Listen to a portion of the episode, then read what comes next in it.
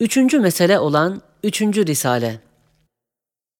Şu mesele, umum ihvanımın ekseri lisanı halle ve bir kısmının lisanı kalle ettikleri umumi bir sualin has ve hususi ve mahremce bir cevabıdır.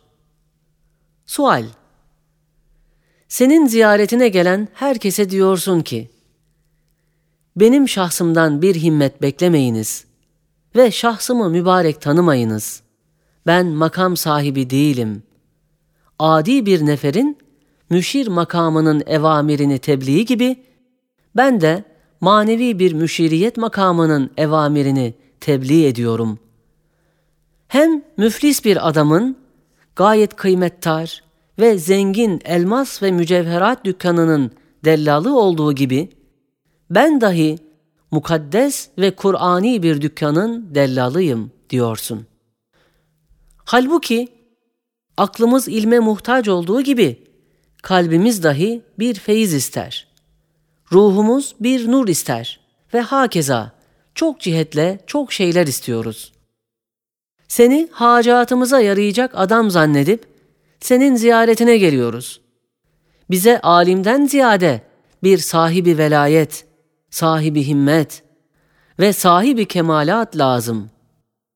Eğer hakikati hal dediğin gibi ise ziyaretinize yanlış geldik. Lisanı halleri diyor. El cevap.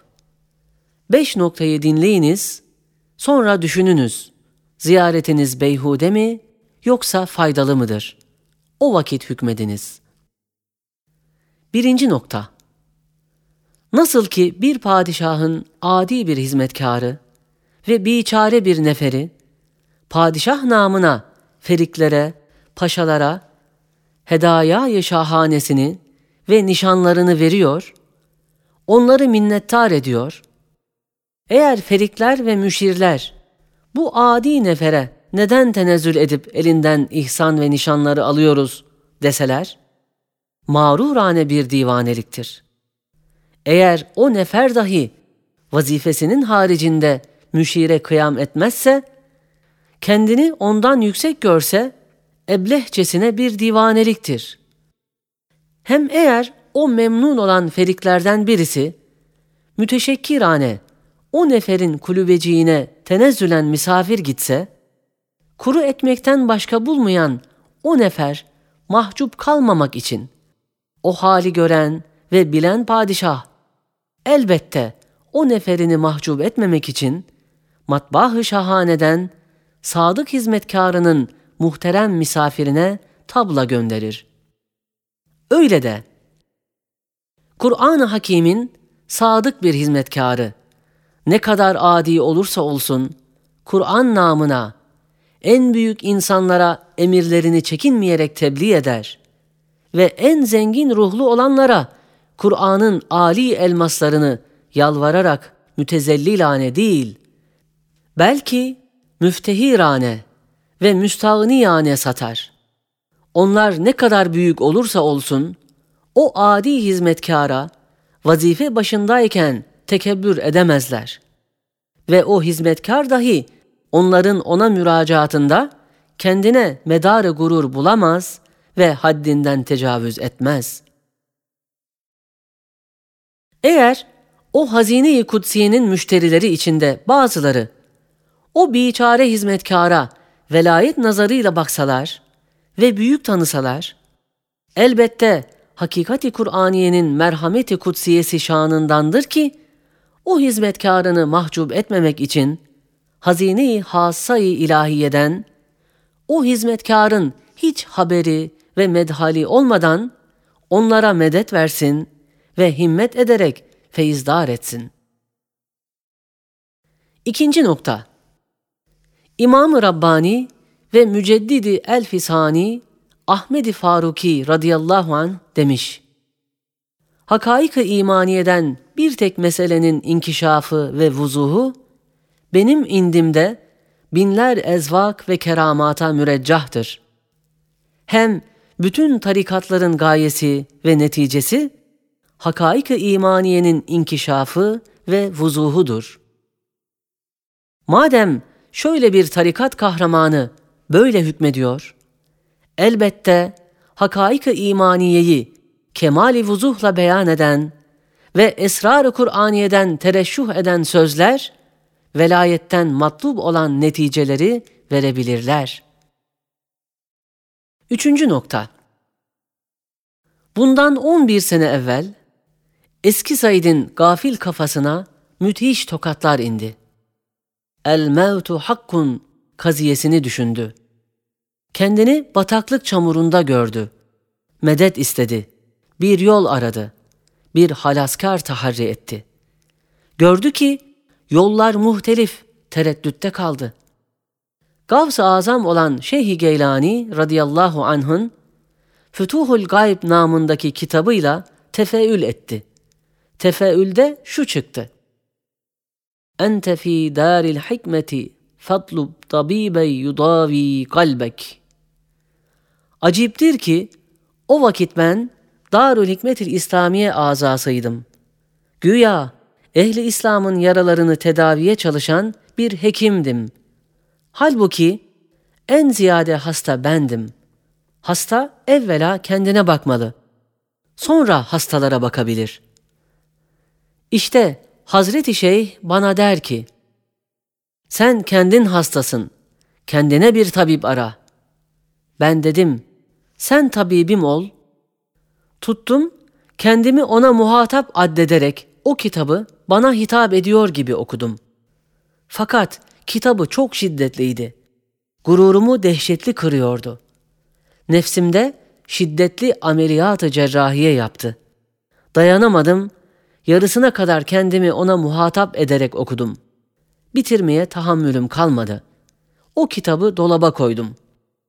Fakat sonra ameliyat-ı şifakâraneden gelen acılar gitti, lezzet geldi. O birinci üstadımın kitabını tamam okudum ve çok istifade ettim. Ve onun virdini ve münacatını dinledim, çok istifaza ettim. Sonra İmam-ı Rabbani'nin mektubat kitabını gördüm. Elime aldım. Halis bir tefeül ederek açtım. Acayiptendir ki bütün mektubatında yalnız iki yerde Bediüzzaman lafzı var. O iki mektup bana birden açıldı. Pederimin ismi Mirza olduğundan o mektupların başında Mirza Bediüzzaman'a mektup diye yazılı olarak gördüm. Fesubhanallah dedim.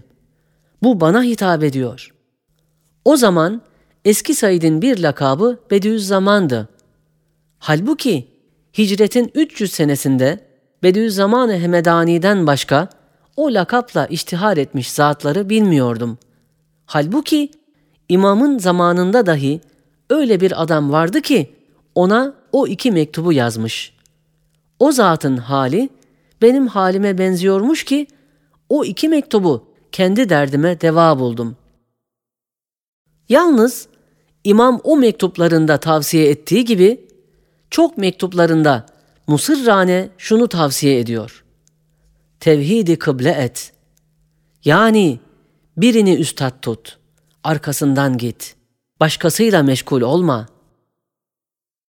Şu en mühim tavsiyesi benim istidadıma ve ahvali ruhiyeme muvafık gelmedi. Ne kadar düşündüm, bunun arkasından mı, yoksa ötekinin mi, yoksa daha ötekinin mi arkasından gideyim, tahayyürde kaldım. Her birinde ayrı ayrı cazibedar hasiyetler var. Biriyle iktifa edemiyordum. O tahayyürdeyken Cenab-ı Hakk'ın rahmetiyle kalbime geldi ki, bu muhtelif turukların başı ve bu cetvellerin menbaı ve şu seyyarelerin güneşi Kur'an-ı Hakim'dir. Hakiki tevhid-i kıble bunda olur. Öyleyse en ala mürşit de ve en mukaddes üstad da odur. Ona yapıştım. Nakıs ve perişan istidadım elbette layıkıyla o mürşidi hakikinin ab hayat hükmündeki feyzini mahsedip alamıyor. Fakat ehli kalp ve sahibi halin derecatına göre o feyzi, o ab hayatı yine onun feyziyle gösterebiliriz. Demek Kur'an'dan gelen o sözler ve o nurlar yalnız akli, mesaili ilmiye değil, belki kalbi, ruhi, hali, mesaili imaniyedir ve pek yüksek ve kıymettar maarifi ilahiye hükmündedirler. Dördüncü nokta. Sahabelerden ve tabi'in ve tebe-i tabi'inden en yüksek mertebeli velayet-i kübra sahibi olan zatlar, nefsi Kur'an'dan bütün letaiflerinin hisselerini aldıklarından ve Kur'an onlar için hakiki ve kafi bir mürşid olduğundan gösteriyor ki, her vakit Kur'an-ı Hakim, hakikatleri ifade ettiği gibi, velayet-i kübra feyizlerini dahi ehil olanlara ifaza eder. Evet, zahirden hakikate geçmek iki suretledir. Biri, tarikat berzahına girip, seyri sulukla kat-ı meratip ederek hakikate geçmektir. İkinci suret, doğrudan doğruya, tarikat berzahına uğramadan, lütfu ilahiyle hakikate geçmektir ki, sahabeye ve tabiine has ve yüksek ve kısa tarik şudur. Demek, hakaiki Kur'aniye'den tereşuh eden nurlar ve o nurlara tercümanlık eden sözler, o hassaya malik olabilirler ve maliktirler. Beşinci nokta. Beş cüz'i misalle göstereceğiz ki, sözler talimi hakaik ettikleri gibi irşat vazifesini de görüyorlar. Birinci misal. Ben kendim on değil, yüz değil, binler defa müteaddit tecrübatımla kanaatim gelmiş ki, sözler ve Kur'an'dan gelen nurlar, aklıma ders verdiği gibi, kalbime de iman hali telkin ediyor, ruhuma iman zevki veriyor ve hakeza.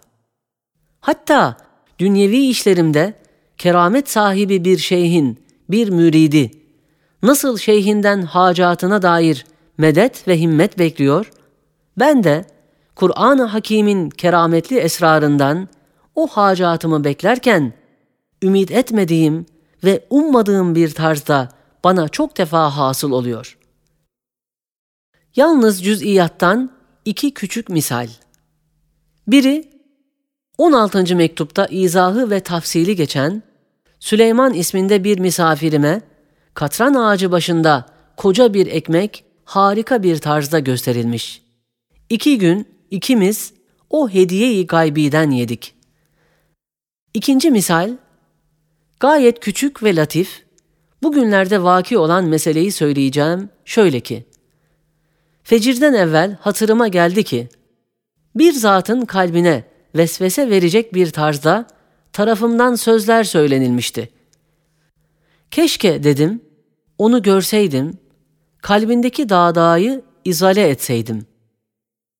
Aynı dakikada Nis'e gitmiş bir parça kitabım bana lazımdı. Keşke elime geçseydi dedim. Sabah namazından sonra oturdum. Baktım aynı zat o kitap parçası elinde olduğu halde içeri girdi. Ona dedim, senin elindeki nedir? Dedi, bilmiyorum. Kapının önünde nisten gelmiş diye birisi bana verdi. Ben de size getirdim. Fesubhanallah dedim. Böyle bir vakitte bu adamın evinden çıkıp gelmesi ve şu sözün nisten gelmesi hiç tesadüfe benzemiyor. Ve böyle bir adama şöyle bir parça kitabı aynı dakikada eline verip bana gönderen elbette Kur'an-ı Hakîm'in himmetidir diyerek elhamdülillah dedim. Benim en küçük, ehemmiyetsiz, hafi, arzuyu kalbimi bilen birisi elbette bana merhamet ediyor. Beni himaye ediyor. Öyleyse dünyanın minnetini beş paraya almam. İkinci misal, Birader zadem merhum Abdurrahman, sekiz seneden beri benden ayrılıp, dünyanın gaflet ve evhamlarına bulaştığı halde, şahsıma karşı haddimden çok fazla hüsnü zannı varmış. Bende olmayan ve elimden gelmeyen himmeti istiyor ve medet bekliyordu. Kur'an-ı Hakîm'in himmeti imdadına yetişti. Haşre dair olan 10. sözü vefatından üç ay evvel eline yetiştirdi. O söz onu manevi kirlerinden ve evham ve gafletten temizlemekle beraber adeta mertebeyi velayete çıkmış gibi vefatından evvel yazdığı mektubunda üç zahir keramet izhar etmiş. 27. mektubun fıkraları içinde derc edilmiş. Müracaat olunsun. Üçüncü misal. Burdurlu Hasan Efendi isminde ehli kalp bir ahiret kardeşim ve talebem vardı. Bana karşı haddimden çok fazla hüsnüzan ederek büyük bir veliden himmet beklemek gibi bir çare benden medet bekliyordu. Birdenbire hiç münasebet yokken 32. sözü Burdur köylerinde oturan birisine mütalaa etmek üzere verdim. Sonra Hasan Efendi hatırıma geldi. Dedim, şayet Burdur'a gidersen Hasan Efendi'ye ver. Beş altı gün mütalaa etsin. O adam gitmiş, doğrudan doğruya Hasan Efendi'ye vermiş. Hasan Efendi'nin eceli 30-40 gün kalmıştı. Gayet susamış bir adamın Ab-ı Kevser gibi tatlı suya rast gelirken yapışması gibi öyle de 32. söze yapışmış, mütemadiyen, mütalaa yapa yapa ve tefeyyüz ede ede, hususan üçüncü mevkıfındaki muhabbetullah bahsinde tamamıyla derdine deva bulmuş ve bir kutbu azamdan beklediği feyzi onda bulmuş. Sağlam olarak camiye gitmiş, namaz kılmış, orada ruhunu Rahman'a teslim eylemiş. Rahmetullahi aleyh. Dördüncü misal. Hulusi Bey'in 27. mektuptaki fıkralarının şehadetiyle en mühim ve müessir tarikat olan Nakşi tarikatından ziyade himmet ve medet, feyiz ve nuru, Esrar-ı Kur'aniyenin tercümanı olan nurlu sözlerde bulmuştur. Beşinci misal, kardeşim Abdülmecit, biraderzadem Abdurrahman'ın rahmetullahi aleyh vefatı üzerine ve daha sair elim ahvalat içinde bir perişaniyet hissetmişti. Hem elimden gelmeyen manevi himmet ve medet bekliyordu. Ben onunla muhabere etmiyordum. Birdenbire mühim birkaç sözü ona gönderdim. O da mütalaa ettikten sonra yazıyor ki, Elhamdülillah, kurtuldum, çıldıracaktım. Bu sözlerin her biri birer mürşit hükmüne geçti. Çendan bir mürşitten ayrıldım. Fakat çok mürşitleri birden buldum, kurtuldum diye yazıyordu. Ben baktım ki hakikaten Abdülmecit güzel bir mesleğe girip o eski vaziyetlerinden kurtulmuş. Daha bu beş misal gibi pek çok misaller var.